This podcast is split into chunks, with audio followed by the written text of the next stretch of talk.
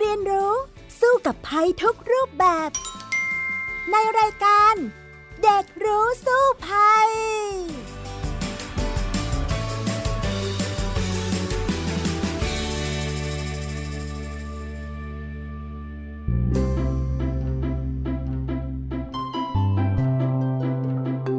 วัสดีค่ะ คุณผู้ฟังคะพบกันอีกครั้งในรายการเด็กรู้สู้ภัย ในวันนี้กับพี่ดารินกำเนิดรัฐ และน้องฟินิกสุภาพบกตโวกเมอร์ค่ะ สวัสดีค่ะฟินิกสวัสดีค่ะพี่ดารินค่ะสำหรับวันนี้นะคะ เราก็ยังคงจะมาพูดคุยกันในเรื่องของโควิด -19 นะ เพราะว่ามันมีคำแนะนำออกมาหลาย ๆ อย่างเรื่องของการใส่หน้ากากอนามัย ซึ่งจริง ๆ ตอนนี้รัฐบาลเขาก็ผ่อนปรนไปแล้วนะว่าไม่ต้องใส่ก็ได้ในสถานที่เปิดโล่งนะคะ แต่ยังแนะนำให้ใส่อยู่ในสถานที่ที่อับอากาศนั่นเอง ซึ่งก็จะเห็นว่าคนไทยเราส่วนใหญ่อะถึงบอกว่าไม่ต้องใส่ก็ยังใส่แหละ เพราะว่าส่วนใหญ่ก็ยังกลัวกันนะ จะเห็นได้ว่าคนที่จะไม่ค่อยใส่ที่เราเห็นได้ตามท้องถนนมักจะเป็นนักท่องเที่ยวต่างชาติมากกว่าอย่างเงี้ยค่ะ แต่เราคนไทยเองก็ยังกลัวๆบางทีพี่ดารินเองนี่นั่งรถไฟฟ้าไปหรือว่านั่งแท็กซี่นั่งนู่นนี่นั่นเนี่ยก็จะเห็นว่า ต่างชาติเขาไม่ค่อยใส่แล้วก็หวั่นหวั่นใจแล้วก็พยายามใส่บางทีเห็น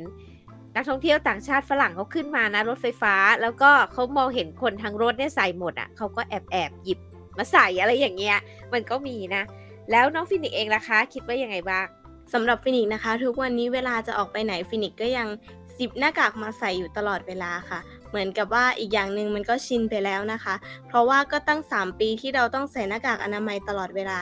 จนตอนนี้ฟินิกเองก็แทบจะลืมไปแล้วว่า เวลาที่เราออกไปข้างนอกโดยที่ไม่ใส่หน้ากากเนี่ย อากาศข้างนอกมันเป็นยังไง เพราะว่าแทบจะไม่ได้สูดอากาศแบบเต็มปอดเหมือนเมื่อก่อนเลยค่ะ นั่นสิคะก็เลยทำให้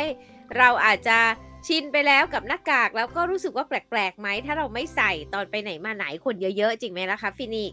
จริงค่ะพี่ดาริน แต่บางทีเวลาเดินทางเหนื่อยๆเองก็อยากถอดหน้ากากเหมือนกันนะคะ ใช่ เพราะว่าหน้ากากเนี่ยมีข้อดีมาก แต่ว่าบางทีก็มีข้อเสียด้วยเหมือนกัน เดี๋ยวเราไปคุยกันต่อเลยในช่วงแรกของรายการค่ะ ช่วงรู้สู้ภัย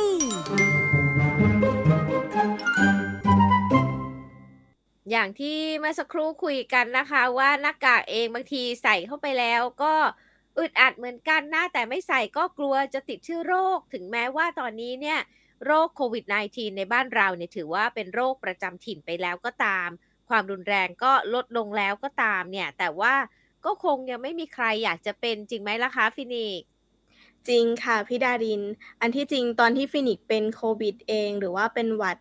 ฟินิกก็ยังทรมานเลยค่ะ เพราะฉะนั้นเวลาที่ออกไปไหนก็จะป้องกันไว้ดีกว่าค่ะ ใช่แล้วล่ะค่ะ ก็คือ ตอนนี้เนี่ยคนไทยเรานะก็มีทั้งฉีดวัคซีน อย่างพี่ดารินนี่ยังเป็นผู้รอดอยู่นะคะ ยังไม่เป็นเลยนะ แล้วก็หลาย ๆ คนเนี่ยก็เป็นไปแล้ว อย่างฟินิกเองก็เป็นแล้วใช่ไหมหลาย ๆ คนที่พี่ดารินรู้จักคนใกล้ๆตัวก็เป็นแล้วนะคะ แต่ว่าก็อีกนั่นแหละว่า คนที่ไม่เป็นก็ไม่อยากเป็น เพราะว่าถ้าหากว่าเป็นเนี่ยแม้ว่าอ่า สมมุติว่าเราเป็นคนแข็งแรงดี ไม่ใช่กลุ่มเสี่ยงเนี่ย แต่ว่าเราก็ไม่อยากหยุดงานนานๆไง เพราะว่าเป็นแล้วมันก็จะป่วยหรือว่าอาจจะมีลองโควิดได้ เราก็ไม่อยากจะเป็นใช่ไหมอ่าเราก็ต้องพยายามรักษาตัวเอง เราก็ต้องใส่หน้ากากเอาไว้ เด็กๆก็ใส่ผู้ใหญ่ก็ใส่ไปไหนทุกคนก็ใส่ใส่กันจนชินแม้แต่เบบี้พี่ดารินบางทีก็ยังเห็นว่าคุณแม่คุณพ่อเนี่ยเอาใส่หน้ากากเลยนะฟินิก นั่นสิคะ แต่ว่าหน้ากากสำหรับเด็กๆ หรือว่าเด็กอนุบาลแบบนี้ค่ะ ถ้าใส่นานๆ จะไม่เป็นไรจริงเหรอคะ จริงๆ น่ะ การใส่หน้ากากมันก็มีข้อดีคือการติดเชื้อโรคใช่ไหม แต่ว่าข้อเสียมันก็คือทำให้เราได้รับออกซิเจนเนี่ยน้อยเกินไปนะคะ พอดีเลยพี่ดารินได้ไปพบคุณหมอมาเมื่อเร็วๆนี้คุณหมอเขาก็เล่าให้ฟังเหมือนกันนะ ว่าการหายใจของคนเราในช่วงนี้เนี่ย เพราะว่าใส่หน้ากากต่อเนื่องนานๆเนี่ย มันทำให้เราได้รับออกซิเจนเนี่ยน้อยลงไปกว่าปกติ เหมือนกับการหายใจเราก็ไม่เต็มปอดเท่ากับปกติอย่างเงี้ยค่ะ ก็เลยมีคำแนะนำเหมือนกันนะจากคุณหมอนะคะ คือศาสตราจารย์ในแพทย์โยงผู้ประวันเนี่ย ซึ่งท่านเป็นหัวหน้าศูนย์เชี่ยวชาญเฉพาะทางด้านไวรัสวิทยาคลินิก คณะแพทยศาสตร์จุฬาลงกรณ์มหาวิทยาลัย อาจารย์โยงเนี่ยบอกว่าจริง ๆ แล้วเนี่ย ก็ศึกษาเรื่องของเด็กประถมกับเด็กอนุบาลที่ส่วนใหญ่ตรงนี้ก็ติดโควิดไปแล้ว เชื่อไหมว่าเด็กน้อยๆ เล็ก ๆ เนี่ย เป็นไปแล้วถึงร้อยละ80 นะเฮ้อ80%เป็นไปแล้วค่ะ ซึ่งพี่ดารินก็ได้ยินข่าวนี้เหมือนกันนะจากพ่อแม่บางคนที่มีลูกเล็ก ๆ เนี่ยเขาก็บอกว่าเออลูกเขาเป็นไปแล้วนะอะไรอย่างเงี้ย แล้วก็อีกบางส่วนเนี่ยเขาก็ฉีดวัคซีนไปด้วยนะ ก็ถือว่า เด็กกลุ่มนี้เนี่ยส่วนใหญ่ตอนนี้มีภูมิแล้ว ที่เกิดจากการติดเชื้อนั่นเองนะถึงแม้ว่าจะมีโอกาสติดโรคซ้ำเนี่ย แต่ว่าก็อาจจะไม่รุนแรงค่ะ ทุกอย่างก็เป็นไปเหมือนธรรมชาตินะคะ ก็เลยคุณหมอเนี่ยก็บอกว่าจริง ๆ เนี่ย แนะนำนะว่าเด็กๆอนุบาลเนี่ยกับประถมตอนต้นเนี่ยอาจจะไม่ต้องใส่หน้ากากอนามัยตอนอยู่โรงเรียนก็ได้ เพราะว่าอย่างที่บอกภูมิมีไปแล้วจากการติดใช่ไหมแล้วก็ เขาบอกว่าเด็กในกลุ่มนี้หนึ่งในสามเนี่ยเวลาเป็นจะไม่มีอาการของโรคค่ะ ซึ่งการใส่หน้ากากอนามัยในเด็กเล็กเนี่ย มันไม่ค่อยจะสามารถควบคุมได้บางทีก็ใส่แบบไม่ถูกวิธีด้วยอย่างเงี้ยทำให้การเรียนรู้บางทีก็มีปัญหา เพราะว่าเด็กเล็กๆเนี่ยต้องเรียนรู้การออกเสียงต้องเห็นหน้าต้องเห็นรูปปากอะไรต่าง ๆ ใช่ไหมเขาก็แสดงอารมณ์สีหน้าท่าทางหรือการใช้ภาษาได้ไม่เต็มที่ ตอนนี้เนี่ยถือว่าโควิด -19 เนี่ยอยู่ขาลง ก็เลย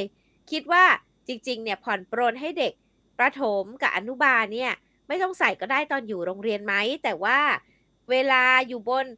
รถเมล์รถไฟฟ้าห้างสถานที่อากาศปิดคนเยอะๆ หรือไปโรงพยาบาลเนี่ยยังแนะนำให้ใส่อยู่นะคะฟินิก แบบนี้นี่เองค่ะ แต่ว่าในโรงเรียนคนก็ยังเยอะอยู่นะคะพี่ดาริน แบบนี้เราต้องสอนน้องๆหรือเปล่าคะว่าไม่ควรใช้มือไปหยิบจับอะไรแล้วไม่ล้างก่อนที่จะนำมาจับหน้าจับตา พี่ดารินว่ามาตรการในการป้องกันโควิดเดิมๆของเราที่ตั้งแต่ต้นเลยตั้งแต่เริ่มระบาดคือ ล้างมือ อยู่เว้นระยะห่าง หรือว่าใส่หน้ากากเนี่ยก็เป็นตัวช่วยได้มากค่ะ แต่อย่างที่คุณหมอยงบอกเนาะสำหรับกลุ่ม อนุบาลกับประถมต้นเนี่ย ส่วนใหญ่ติดกันไปแล้วไงคือเป็นไปแล้ว ก็เลยทำได้ยากขึ้นอะไรแบบนี้ ก็เลยอาจจะผ่อนปลนนะ เพราะว่าเด็กเล็กๆบางทีเขาก็อึดอัดอยู่ดีอะเขาก็ใส่มั่งถอดมั่ง เอาเราเป็นคนที่โตแล้วเนี่ย ก็ยังใส่มั่งถอดมั่งเลย เอาจริง ๆ เวลาใส่ไปใส่มาเนี่ยบางทีเวียนหัวนะหน้ามืดนะ ซึ่งหมอก็บอกว่า เอ้ย ถ้ารู้สึกหายใจไม่ออกแล้วอะ่ะ ก็ต้องให้ให้ถอดออกสักระยะเหมือนสูดหายใจ ให้เต็มปอดก่อนแล้วค่อยไปใส่ จริงไหมล่ะคะน้องฟินิกคะจริงค่ะพี่ดารินบางครั้งใส่ไปนานๆเนี่ยก็รู้สึกปวดหัว แล้วก็หายใจไม่ค่อยสะดวก เพราะว่ามันค่อนข้างเหนื่อยอย่างเวลาขึ้นบันไดแบบนี้ค่ะฟินิกเองก็สงสัยเหมือนกันค่ะว่า ถ้าเราต้องใส่ไปข้างนอกตลอดทั้งวันเนี่ย มันจะเป็นอันตรายกับเราไหมคะ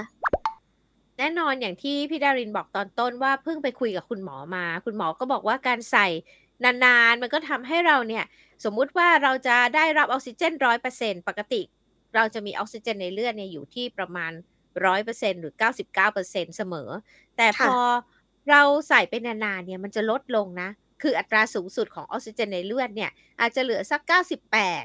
เก้าสิบห้าก็ได้ อย่างเงี้ย เพราะว่ามันมันปิดปิดจมูกนานอะ่ะซึ่งพี่ดารินรู้ได้ยังไงพอดีว่าใช้สมาร์ทวอชอะค่ะ มันก็จะวัดออกซิเจนในเลือดเราตลอดเวลา ก็เอ๊ไปถามคุณหมอว่าเป็นอะไรเปล่าทำไมเราออกซิเจนในเลือดเวลาเราตื่นเนี่ย มันก็ยังคงเอ๊ะมันไม่ร้อยเปอร์เซ็นต์อย่างเงี้ย คุณหมอก็บอกว่ามันเป็นไปได้เพราะว่าเราใส่หน้ากากอนามัยตลอดเวลาใส่เยอะๆค่ะฉะนั้นเนี่ยถามว่าเราหายใจเต็มปอดไหมก็คือไม่เต็ม เพราะมันมีอะไรมาอุดกั้นอยู่ ฉะนั้นเนี่ยถ้าเราอยู่ในที่โล่งไกลๆผู้คนช่วงนี้พี่ดารินก็เปิดหน้ากากนะ แม้แต่พี่ดารินเองช่วงนี้ก็เดินทางเยอะเหมือนกันไปต่างประเทศด้วยอะไรด้วยอย่างเงี้ยค่ะ ก็จะเห็นว่าอย่างล่าสุดเลยไปกัมพูชามา ที่กัมพูชาเนี่ยค่ะไปไปเที่ยวเนาะไปนครวัดอะไรแบบเนี้ย ก็จะเห็นเลยว่าในกัมพูชาเองเนี่ย ส่วนใหญ่คนเขาไม่ใส่เลยนะ คือไปที่ต่างๆ เนี่ยเขาก็บอกเออมันมันเบาแล้วโควิดเขาไม่ใส่ส่วนใหญ่เท่าที่เห็น นักท่องเที่ยวต่างประเทศ ที่เป็นฝรั่งที่พี่ดารินเห็นนะไม่ใส่เลย คนอยู่ในที่เที่ยวคือไม่มีใครใส่เลยอย่างนี้เหมือนกัน แต่ถามว่าเราล่ะ เราเอายังไงตอนนั่งเครื่องบินมาพี่ดารินเนี่ยนั่งพอดีว่าโดนเก้าอี้สุ่มเนาะไปนั่ง แล้วก็มีนักท่องเที่ยวฝรั่งสองคนมาขนาบข้างสองคนนั้นเขาก็ไม่ใส่ค่ะ แต่เราใส่ค่ะ ยังไงก็ใส่เพราะว่ากลัวอยู่ดีนะ แล้วพอลงเครื่องไปพึบก็เห็นว่า โอ้โห ก็ไม่ใส่กันเลยทั้งสนามบินเลยอย่างนี้ค่ะ แต่ไม่รู้ล่ะ เราก็ใส่ต่อไป แต่ทีนี้พอถามว่าตอนไปเที่ยวล่ะ ในที่ต่างๆชุมชน ก็คือใส่ใส่ถอดๆนะ จะใส่ตอนที่อยู่ใกล้ๆ คนเยอะๆ มันเป็นที่โล่งๆนี่ แต่ก็ใส่ไว้กันเผื่อจะติดเนาะแล้วก็พอเราไปเดินไปที่ไม่มีใครแล้วเราก็ถอดค่ะ ก็คือใช้วิธีนี้แหละ คือมันต้อง balance ในการรับออกซิเจนของเราให้ได้ มากที่สุดด้วย อีกทางหนึ่งก็คือต้องป้องกันโควิด -19 ด้วยก็ยากเหมือนกันน้องฟินิกเองล่ะคะมีวิธีการป้องกันตัวเองยังไงคะค่ะสำหรับฟินิกก็ต้องบอกก่อนว่าเห็นด้วยกับพี่ดารินนะคะ ที่ต้อง balance ระหว่างออกซิเจน กับการป้องกันตัวเอง เพราะว่าฟินิกคิดว่าหน้ากากอนามัยเนี่ยนอกจากป้องกันโควิด -19 มันก็ยังป้องกันเชื้อโรคอื่น ๆ ที่จะเข้ามาในร่างกายเราได้ด้วยค่ะ จริงค่ะ หวัดอะไรต่างๆ เนี่ยก็ป้องกันได้นะ แต่เวลาใส่ก็ต้องระวังด้วยนะ ใส่ให้ถูกด้วยนะ พี่ดารินเองเนี่ย บางทีมันใส่ใส่ถอดถอดเผลอๆไป เอ้า เอาด้านในมาใส่ด้านนอกอย่างเงี้ย เอาด้านนอกมาใส่ด้านใน อันนี้ก็ไม่ดีนะ เดี๋ยวไปติดโรคเข้าได้นะ เพราะว่าเชื้อโรคมันจะอยู่ด้านนอกนะคะ อันนี้ก็ต้องค่ะดูให้ดีก่อนใส่ด้วยนะ แต่พี่ดารินนะพลาดไปแล้วนิดหน่อยเหมือนกันก็แบบเออแต่ตอนนี้ก็ยังรอดอยู่นะยังโอเคอยู่ค่ะ นั่นสิคะแล้วก็ที่พี่ดารินเล่าถึงนักท่องเที่ยวไม่ใส่หน้ากากใช่ไหมคะ ตอนนี้ช่วงที่ฟินิกออกไปข้างนอกค่ะ ฟินิกก็ยังใส่หน้ากาก เพียงแต่ว่าพอไปหลาย ๆ ที่อย่างเช่นสยามประมาณนี้ค่ะ จะเห็นได้ว่าหลังจากประเทศจีนเปิดประเทศแล้วเนี่ยก็จะมีนักท่องเที่ยวชาวจีน เดินทางมาเที่ยวนอกประเทศแล้วก็รวมถึงประเทศไทยด้วย แบบนี้เรามีอะไรต้องระวังไหมคะ เพราะว่าเขามากันเยอะมากๆเลย คนจีนเนี่ยเขาเพิ่งเปิดประเทศแล้วก็เพิ่งมากันเยอะแยะมากมาย ก็มีข่าวนะคนทั่วโลกก็จะไปกลัวเขานะ ว่าอุ๊ยเขาจะพาเชื้อโควิด -19 มาระบาดกันอีกไหม เป็นยังไง แต่จริง ๆ แล้วอะค่ะ ก็ต้องบอกก่อนว่า มันก็มีมาตรการในการป้องกันเหมือนกัน ถามว่าของไทยเราทำยังไง คือเอาตั้งแต่ต้นทางเลยนะ ของประเทศจีนเนี่ย ก่อนออกเดินทางเนี่ยค่ะ เขาจะมีมาตรการให้ตรวจ โควิดก่อนเดินทาง 48 ชั่วโมงนะคะ แล้วก่อนกลับประเทศเขาเนี่ยก็ต้องตรวจอีกครั้งหนึ่ง ถ้าหากว่านักท่องเที่ยวเนี่ยไปติดอยู่ระหว่างท่องเที่ยว ก็ต้องรักษาตัวให้หายก่อนกลับเข้าประเทศจีน อันนี้ต้นทางเนาะ ส่วนประเทศไทยเราตอนนี้เนี่ยทำยังไงบ้าง แต่ก่อนเนี่ยคนจะเข้าประเทศไทยเนี่ยเขาจะต้องตรวจวัคซีนเนาะ แต่ตอนนี้ล่าสุดเลยเปลี่ยนแล้วว่าเท่าเทียมกันหมดทุกชาติก็คือไม่ต้องตรวจวัคซีนแล้วค่ะ ก็เข้ามาเลย แต่ทีนี้มันก็อยู่ที่ประเทศต้นทางนะอย่างฝั่งยุโรปอเมริกาหรือว่าจีนเนี่ยเขาจะให้ตรวจโควิดกันก่อน ก่อนเดินทาง 48 ชั่วโมง อย่างเงี้ยค่ะ ส่วนถามว่าเวลาเราไปล่ะเราไปประเทศเพื่อนบ้านเราเป็นยังไงล่าสุดพี่ดารินไปกัมพูชามาเนาะเขาก็ไม่ตรวจวัคซีนแล้ว ก็คือหมายความว่าเราก็ไปยื่นพาสปอร์ตปกติอะไรอย่างเงี้ยค่ะ ปกติไม่ได้ไม่ได้เช็คใดๆเลยอย่างเงี้ยค่ะ เพราะว่าอ่า ทางกัมพูชาเขาก็ได้ไม่ได้มีมาตรการอื่นแล้วก็คือเปิดรับเลยเหมือนกัน ทีนี้ถามว่าถ้ากรณีที่มีการตรวจหาโควิดก่อนเดินทาง 48 ชั่วโมงเนี่ยมันได้ผลไหม อันนี้เนี่ยพี่ดาวดินก็ไปฟังคุณหมอเขาเล่ามาให้ฟังนะ ว่าหลาย ๆ ประเทศเนี่ยใช้มาตรการกรองนักท่องเที่ยวแบบนี้ ก็คือถ้าเกิดว่ากรองแล้วเนี่ยนักท่องเที่ยวจะเอาเชื้อเข้ามาเผยแพร่ใน ประเทศที่มาเที่ยวสักแค่ไหนเขาบอกว่าผลปรากฏว่าประมาณ 40%ค่ะโอ้แต่ถ้ากรองก่อนเดินทางวันนั้นเลยเนี่ยจะมีโอกาสที่ดีกว่าเนาะ ฉะนั้นเนี่ย การที่ประเทศไทยเราก็ไม่ได้กรอง ก็ไม่ได้เป็นไร ก็คือค่าพอๆกันนั่นแหละ นั่นเองนะ ทีนี้เนี่ยถ้าหากว่าอยากกรองกันจริง ๆ ก็ต้องกรองกันก่อนเข้าประเทศ แต่ตอนนี้เนี่ยมันก็จะเป็นอะไรที่ยุ่งยากไง ก็เลยกลายเป็นว่าอะก็ก็ลองดูในวิธีนี้นะคะ ทีนี้เนี่ยพอไทยเราไม่ตรวจวัคซีนด้วยเรามีมาตรการอะไรบ้าง เราก็บอกว่าขอให้นักท่องเที่ยวเนี่ยจะต้องซื้อประกันการเดินทางที่ครอบคลุมการรักษาโควิดไว้ด้วย เผื่อว่าติดโรคก็จะได้รักษาตัวก่อนกลับประเทศนั่นเองก็คือ หมายความว่าเพราะประเทศต้นทางเนี่ยเขาบอกก่อนกลับเข้าประเทศต้องตรวจ RT-PCR อีกทีใช่ไหมอะค่ะก็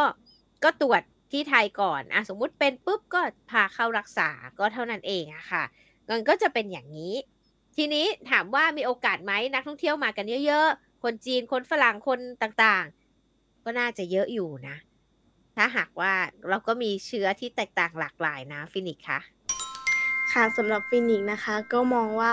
ถ้าเรายังไม่ระวังตัวเนี่ย อาจจะมีเชื้ออื่น ๆ ที่มันกลายพันธุ์เข้ามาอีกได้ เพราะฉะนั้นมาตรการหรือว่าวิธีดูแลตัวเองมันก็ยังควรอืมจะรักษาให้ดีค่ะ ใช่ฟินิกส์กลัวนักท่องเที่ยวจีนไหมเอ่อฟินิกส์กลัวนักท่องเที่ยวที่ไม่ใช่แค่จีนค่ะ เพราะฟินิกส์ไม่รู้ว่าเอ่อลักษณะนิสัยของเขาเนี่ยปกติแล้วเขาทำความสะอาดเวลาจับอะไรแค่ไหนค่ะ อืมอืมจริง ๆ เนี่ย อยากจะบอกว่าหลายคนเนี่ยก็กลัว อุ้ยนักท่องเที่ยวจีนมาแล้วจะพามาให้เราติดเยอะๆขึ้นหรือเปล่า ก็คงจะต้องบอกว่าจริง ๆ ทางหมอเนี่ยเขาก็ยืนยันนะว่า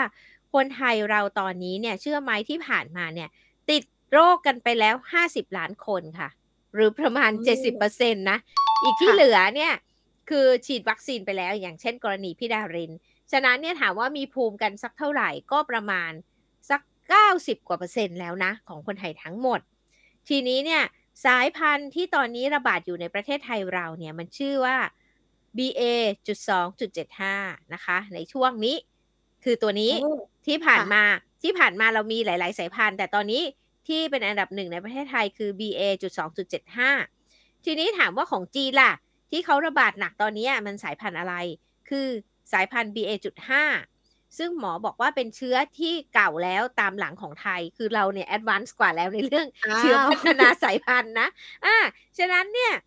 หมอก็เลยบอกว่าไม่ไม่ค่อยน่ากลัวนะสำหรับคนจีน เพราะว่าถ้าเป็นเชื้อ BA.5 ซึ่งเป็นเชื้อเดิมที่ผ่านไปแล้วสำหรับประเทศไทยเนี่ย ส่วนค่ะใหญ่เราก็จะมีภูมิอยู่แล้ว เราก็จะไม่ติดไง แต่อ๋อ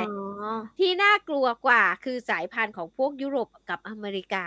มากกว่า เพราะนั่นน่ะ เขาพัฒนาสายพันธุ์ไปใหม่อีกแล้ว ชื่อว่า BQ1 กับ BQ1.1 อันนี้น่ากลัวกว่านะคะ เพราะว่ายังไม่ได้ระบาดในไทยเป็นเชื้อใหม่ ฉะนั้นเนี่ยถ้าเราจะกลัวอาจจะต้องกลัวฝรั่งมากกว่าคนจีนด้วยซ้ำแล้วพี่ดารินเป็นว่า คนคนเอเชียเนี่ยใส่หน้ากากมากกว่าฝรั่งนะนั่นสิคะ เพราะว่าทางต่างประเทศยุโรปเนี่ยฟินิกก็เห็นว่าเขาคลายมาตรการกันไปนานแล้ว อืมเขาก็ชินแล้วเขาก็รู้สึกว่าฉันไม่จำเป็นต้องใส่หน้ากาก อย่างเงี้ย แล้วก็ทุกทุกที่ด้วยที่เขาไป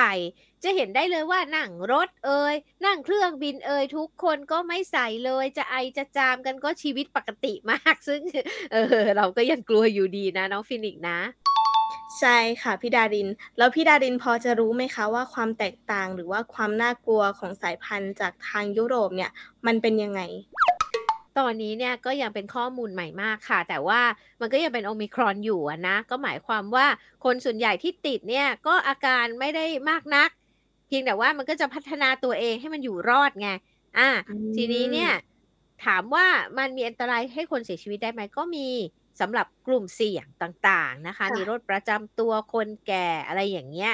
หรือว่าเด็กอ่อนๆอย่างเงี้ยค่ะพี่ดารินก็ว่าหลีกเลี่ยงอย่าไปติดแต่มันจะดีที่สุดเนาะ เพราะว่าไม่ว่าจะสายพันธุ์ไหนก็ตามมันก็มีความอันตรายเหมือนเหมือนกัน แต่ณตอนนี้ยังไม่ได้มีข้อมูลว่าสายพันธุ์ใหม่เนี่ยเอ่อมีความร้ายแรงรุนแรงจนเราต้อง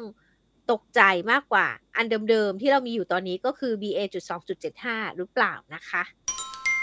ค่ะ แสดงว่าเมื่อไหร่ที่เราการ์ดตกก็พร้อมจะถูกโจมตีด้วยเชื้อโรคเสมอใช่ไหมคะ ใช่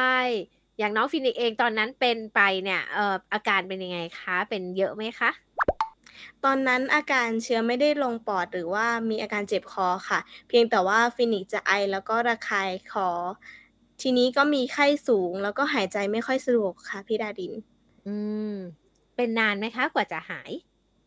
เป็นประมาณอาทิตย์หนึ่งค่ะ แล้วฟินิกก็กักตัวอีกอาทิตย์หนึ่งเพื่อความแน่ใจ เพราะว่าพอฟินิกสังเกตอาการดูแล้วเหมือนยังมีอาการของ Long COVID ติดมาด้วยค่ะอืมสุดยอดเลยดีมากเลยค่ะ ที่เรากักตัวไว้เนาะเพื่อที่เราจะไม่ได้เอาเชื้อแพร่ไปให้กับคนอื่นๆนะคะ อันนั้นเนี่ยเป็นสิ่งดีที่สุด เพราะว่าถ้าหากว่า เอ้ยเราเป็นบางคนเนี่ยเขาบอกโอ้ มันก็เหมือนเป็นหวัดเนาะสองสามวันก็ออกไปแล้วไปทำงานแล้วอันนี้ก็อันตรายนะ เพราะว่าเราไม่รู้ว่าเราจะไปสัมผัสใคร ใครเป็นคนที่เป็นกลุ่มเสี่ยงบ้าง เราไปทำให้คนที่เป็นกลุ่มเสี่ยงเขาเจ็บป่วยก็ก็คงจะไม่ดีจริงไหมล่ะคะฟินิกซ์ใช่ค่ะ แล้วสำหรับโควิด -19 เนี่ยจากที่ฟินิกเคยเป็นหวัดลองเอามาเทียบกันนะคะ เป็นโควิด -19 รู้สึกหายใจไม่ออกแล้วก็ทรมานมากกว่าเยอะเลยค่ะ อืมงั้นอย่าเป็นดีกว่านะคะ เอาละ เราเข้าสู่ช่วงสุดท้ายของรายการกันเลยดีกว่าค่ะ ช่วง รู้แล้วรอด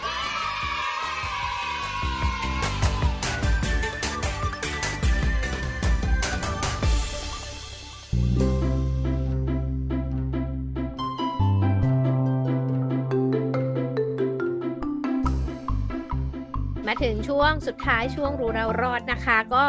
หวังว่าจะยังรอดกันต่อไป แม้ว่าประเทศไทยของเราตอนนี้เนี่ยทุกคนก็ยังคงพยายามใส่หน้ากากกันอยู่ แต่ก็ต้องระวังอันตรายจากหน้ากากด้วยนะ ถ้าหากว่าใส่แล้วหน้ามืดเนี่ยก็ถอดออกบ้าง หรือว่าสมมุติบางคนเนี่ยไปเข้าฟิตเนสออกกำลังกายเนี่ยพี่ดารินว่าใส่หน้ากากแล้วก็วิ่งไปด้วยนี่ก็ไม่ไหวหายใจไม่ออกนะ แต่บางทีเราก็กลัวเหมือนกันนะไอ้คนข้างๆ เราก็จะมีเชื้อโรคหรือเปล่าอะไรอย่างเงี้ย ตอนนี้พี่ดารินก็เลยใช้วิธีว่าอุ้ยงั้น ฉันไปวิ่งออกกำลังกายในที่โล่งแจ้งดีกว่า จะได้ไม่ต้องใส่หน้ากากน้องฟินิกเองล่ะคะทำยังไงบ้างกับเรื่องของหน้ากากอนามัยที่ทำให้เราได้ออกซิเจนเต็มที่ แต่ว่าเราก็ป้องกันเชื้อโรคได้ด้วย ค่ะก็ถ้าให้ฟินิกถอดหน้ากากตอนไหน ฟินิกก็จะถอดตอนที่ไม่มีคนอยู่ข้างๆ หรือว่าค่อนข้างจะเป็นที่ที่เราอยู่คนเดียวค่ะ เพราะว่านอกจากที่เราจะสามารถติดกันทางลมหายใจแล้ว มันก็ยังมีละอองใช่ไหมคะพี่ดาริน ใช่ค่ะละอองฝอยของน้ำลายที่เราพูดพูดกันเนี่ยมันก็ฟุ้งกระจายไปทั่วอยู่แล้ว ฉะนั้นแอลกอฮอล์พกพาก็ยังเป็นสิ่งจำเป็นจริงไหมล่ะคะ จริงค่ะพี่ดาริน เพราะว่าตอนนี้ฟินิกก็ยังพกแอลกอฮอล์ไปทุกที่ค่ะ เพราะเวลาที่ออกไปข้างนอกขึ้นรถไฟฟ้า ลงรถไฟใต้ดินเนี่ยมันก็ยังต้องมีแบบจับราวบันไดจับปุ่มกดลิฟต์หรือว่าจะต้องไปซื้อของกินข้างนอกค่ะ ใช่แล้วก็ยังคงจะต้องป้องกันตัวเองเข้มข้นเหมือนเดิมนะพี่ดารินว่าต้องปรบมือให้คนไทยนะ ถูกแล้วที่ป้องกันตัวเองกันเต็มที่ยังคงใส่หน้ากากกันเต็มที่อยู่ ในที่ใช่ค่ะต่างๆนะคะ ก็ยังอย่างที่บอกแล้วฝรั่งบางคนเขามาเขาก็รู้สึกอุ๊ยไม่ได้ฉันต้องใส่แล้วก็ควักของมาใส่อะไรอย่างนี้ก็มี มันก็จะรู้สึกว่าเออทุกคนก็ safe safe ๆกันนะอ่าอันนี้ก็เป็นเป็นสิ่งสำคัญที่เรายังต้องป้องกันอยู่ เพราะว่าแม้ว่าส่วนใหญ่จะไม่ได้ตายแล้วจากเชื้อตัวนี้ แต่ว่าเป็นแล้วมันก็ทรมานอย่างที่น้องฟินิกซ์ว่า แล้วก็ไปไหนมาไหนก็ยากจริงไหมอย่างน้อยก็ ถ้าเป็นเนี่ยยังคง เก็บตัวกัน 14 วันอยู่ดีจริงไหมล่ะคะน้องฟินิกจริงค่ะพี่ดารินโดยเฉพาะถ้าเกิดว่ามันเกิดโรคอื่นๆ หรือว่าเป็นอาการที่เราภูมิคุ้มกันต่ำอยู่แล้ว ทีนี้การที่ใส่หน้ากากหรือว่าดูแลตัวเองไว้ ยังคงการไม่ตกอย่างนี้ค่ะ ก็มองว่ามันเป็นการรักษาตัวเองแล้วก็ลดความเสี่ยงให้กับคนอื่นๆด้วยค่ะ ตอนนี้ก็คงจะต้องดูแล้วนะคะว่าหลังจากการท่องเที่ยวกลับมาในประเทศไทยกันเต็มที่แล้ว ตอนนี้ได้ข่าวว่าเออเที่ยวบินหรือนักท่องเที่ยวเนี่ยเริ่มกลับมามากถึง 80%แล้วนะปุ๊บเดียวอะ่ะเยอะมากเลยการจองการมาเที่ยวเศรษฐกิจน่าจะดี แต่ว่าแน่นอนว่าต้องระวังการระบาดของโควิด -19 ด้วย รอดูค่ะว่าหลังจากนี้จะเป็นยังไง แต่พอ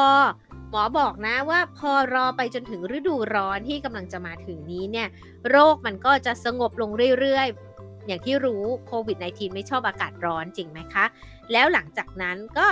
รอไปเรื่อยๆ จนถึงเดือนมิถุนายนพอฝนเริ่มมาเอาเลยค่ะ มากลับมาใหม่อีกแล้วค่ะ ก็จะเริ่มระบาดอีกครั้งหนึ่งอันนี้มันก็เป็นวัฏจักรของโรคประจำถิ่นไปแล้ว ฉะนั้นเราทั้งหมดยังต้อง ระวังรักษาตัวกันต่อไปนะ กับโรคระบาดใหม่ ๆ โรคอุบัติใหม่ประมาณนี้นะคะ ไม่ให้เราเป็นอะดีที่สุด แต่ถ้าเป็นก็ต้องเก็บตัวรักษาตัวเอง แล้วก็ยังคงป้องกันตัวเองต่อไปเหมือนน้องฟินิกซ์เป็นแล้ว ก็ไม่ใช่การ์ดตกเนาะก็ยังป้องกันตัวเองต่อไปจริงไหมคะ มีอะไรแนะนำน้องๆที่ฟังอยู่บ้างไหมล่ะคะ ค่ะฟินิกก็อยากให้ทุกคนไม่การ์ดตกเหมือนกันค่ะ แล้วก็วันก่อนที่ฟินิกได้ไปเดินเยาวราช เพราะว่ามีธุระแถวนั้นเนี่ยก็เห็นว่ามีนักท่องเที่ยวหลากหลายคน แล้วก็รวมถึงคนแถวนั้น ก็ออกมาเปิดร้านอาหารออกมาเดินกันชุลมุนพลุ่งพล่านมากฟินิกก็เลยมองว่าการที่เราดูแลตัวเองไว้ หลาย ๆ คนทำแล้วมันก็จะปลอดภัยมากขึ้นค่ะ ดีเลยค่ะ เราก็น่าจะดีใจนะที่นักท่องเที่ยวกลับมาเศรษฐกิจก็จะได้ดีขึ้น เพียงแต่ว่าเราป้องกันตัวเองให้เข้มข้นเหมือนเดิมอีกนิดนึง ก็น่าจะรอดปลอดภัยจากโควิด -19 ได้นะคะ เอาละค่ะสำหรับวันนี้เวลาของรายการเด็กผู้สู้ภัยหมดลงแล้ว พี่ดาริน และน้องฟินิกลาไปก่อน ขอให้คุณผู้ฟังทุกคนมีสุขภาพแข็งแรงรอดปลอดภัยต่อไปนะคะ สวัสดีค่ะ สวัสดีค่ะ ติดตามรายการได้ทางเว็บไซต์และแอปพลิเคชันของไทย PBS Podcast Spotify SoundCloud Google Podcast Apple Podcast และ YouTube Channel ของไทย PBS Podcast Thai PBS Podcast We the World We the Voice